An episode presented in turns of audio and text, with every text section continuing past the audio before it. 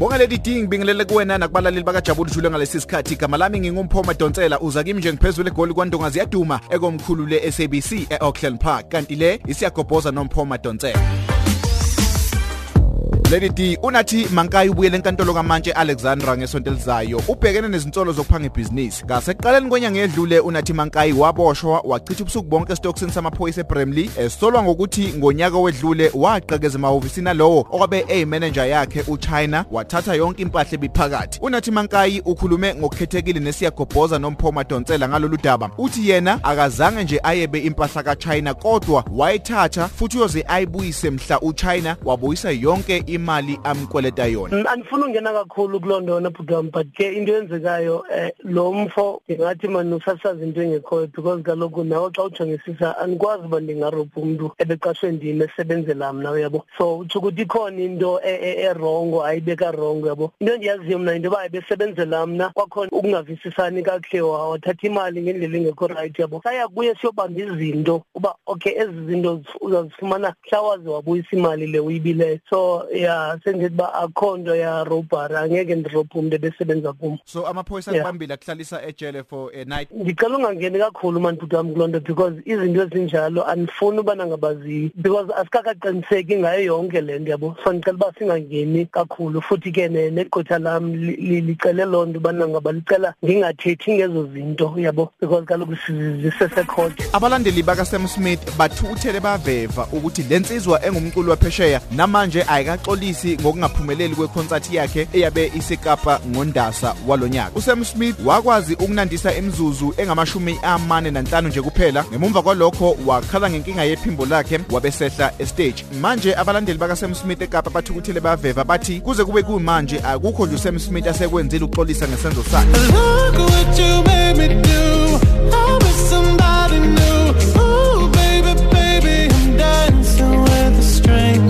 Stranger. njalo ke udansa nezitrenje umethuli wezinhlelo ku-SABC 1 umthokozi sipuzi ungomunye wabantu abathukuthele. Uthi njengomuntu ohlala egoli wathenga ithikithi waya eKapa waqasha nendawo yokulala yena nabangani bakhe kanti sebehambela amahhala uSam Smith akasaculi. Khange ndikwazi uyibuka lapha ejoburg njengomuntu ohlala lapha ejoburg. So i flew to cape town nezitshomi zam we tickets accommodation into ezinjalo. So asiluzanga imali yamatikiti qha. La mali endiflaye ngayo ihotela yonke loo nto leyo. So iwes ke ngoku nento yobana aphinde angaxolisi noxolisa kuthi as fans. Yabona as, as, as a person ofika emzantsi oweqala nofika so asiyapho sawuphinda abuye nini so kuthi le nto ayikho ngemali kuphela nerespect nje bafuna usibonisa irespect yobana okay le nto yenzekile uyaxolisa iphosi abantu bayibone phaa so andiphoxile nyhani ndiphoxekile ndihamba apha nje uyabona izinto ezisenza ke singafuni uyobukela ezi show xa kufika abantu ngaphandle but abantu asisaphosi into ezifana nezi ezi mvuma sisihloniphi ezi mvuma Lady D umculi wegospel uDume Mkokstad uyaphika ukuthi kukhona wesifazane amthembise umshado. Nokuthi nje kunabantu besifazane abaningi afika athandane nabo uma sebekhulelwe abacela ukuthi bahushule izisu. Lokhu kulandela imbiko yephephandaba isolezwe la khona libike ukuthi kunowesifazane waseThekwini obhodla umlilo obezitshela ukuthi nguyena kuphela othandana noDume Mkokstad kanti kunabanye abesifazane lomculi athandana nabo. Nomunye abathi umcele umshado ngephasika. Uma ngimthinta ngalezi insolo uDume Mkokstad uthe akazimisele ukukhuluma ngalezi zinsolo ngoba zingamampunge futhi nalabesifazane okhulunywa ngabo akabazi. Uthi iphephandaba isolezwe lifuna nje ukuthengisa izindaba ezingamampunge ngaye. Uthi yena uzoqhubeka nokwenza umculo omnandi wokhona kombe Lady D izulu sithini? Ayinuki ingosiwanga mm, angazi. Adlule.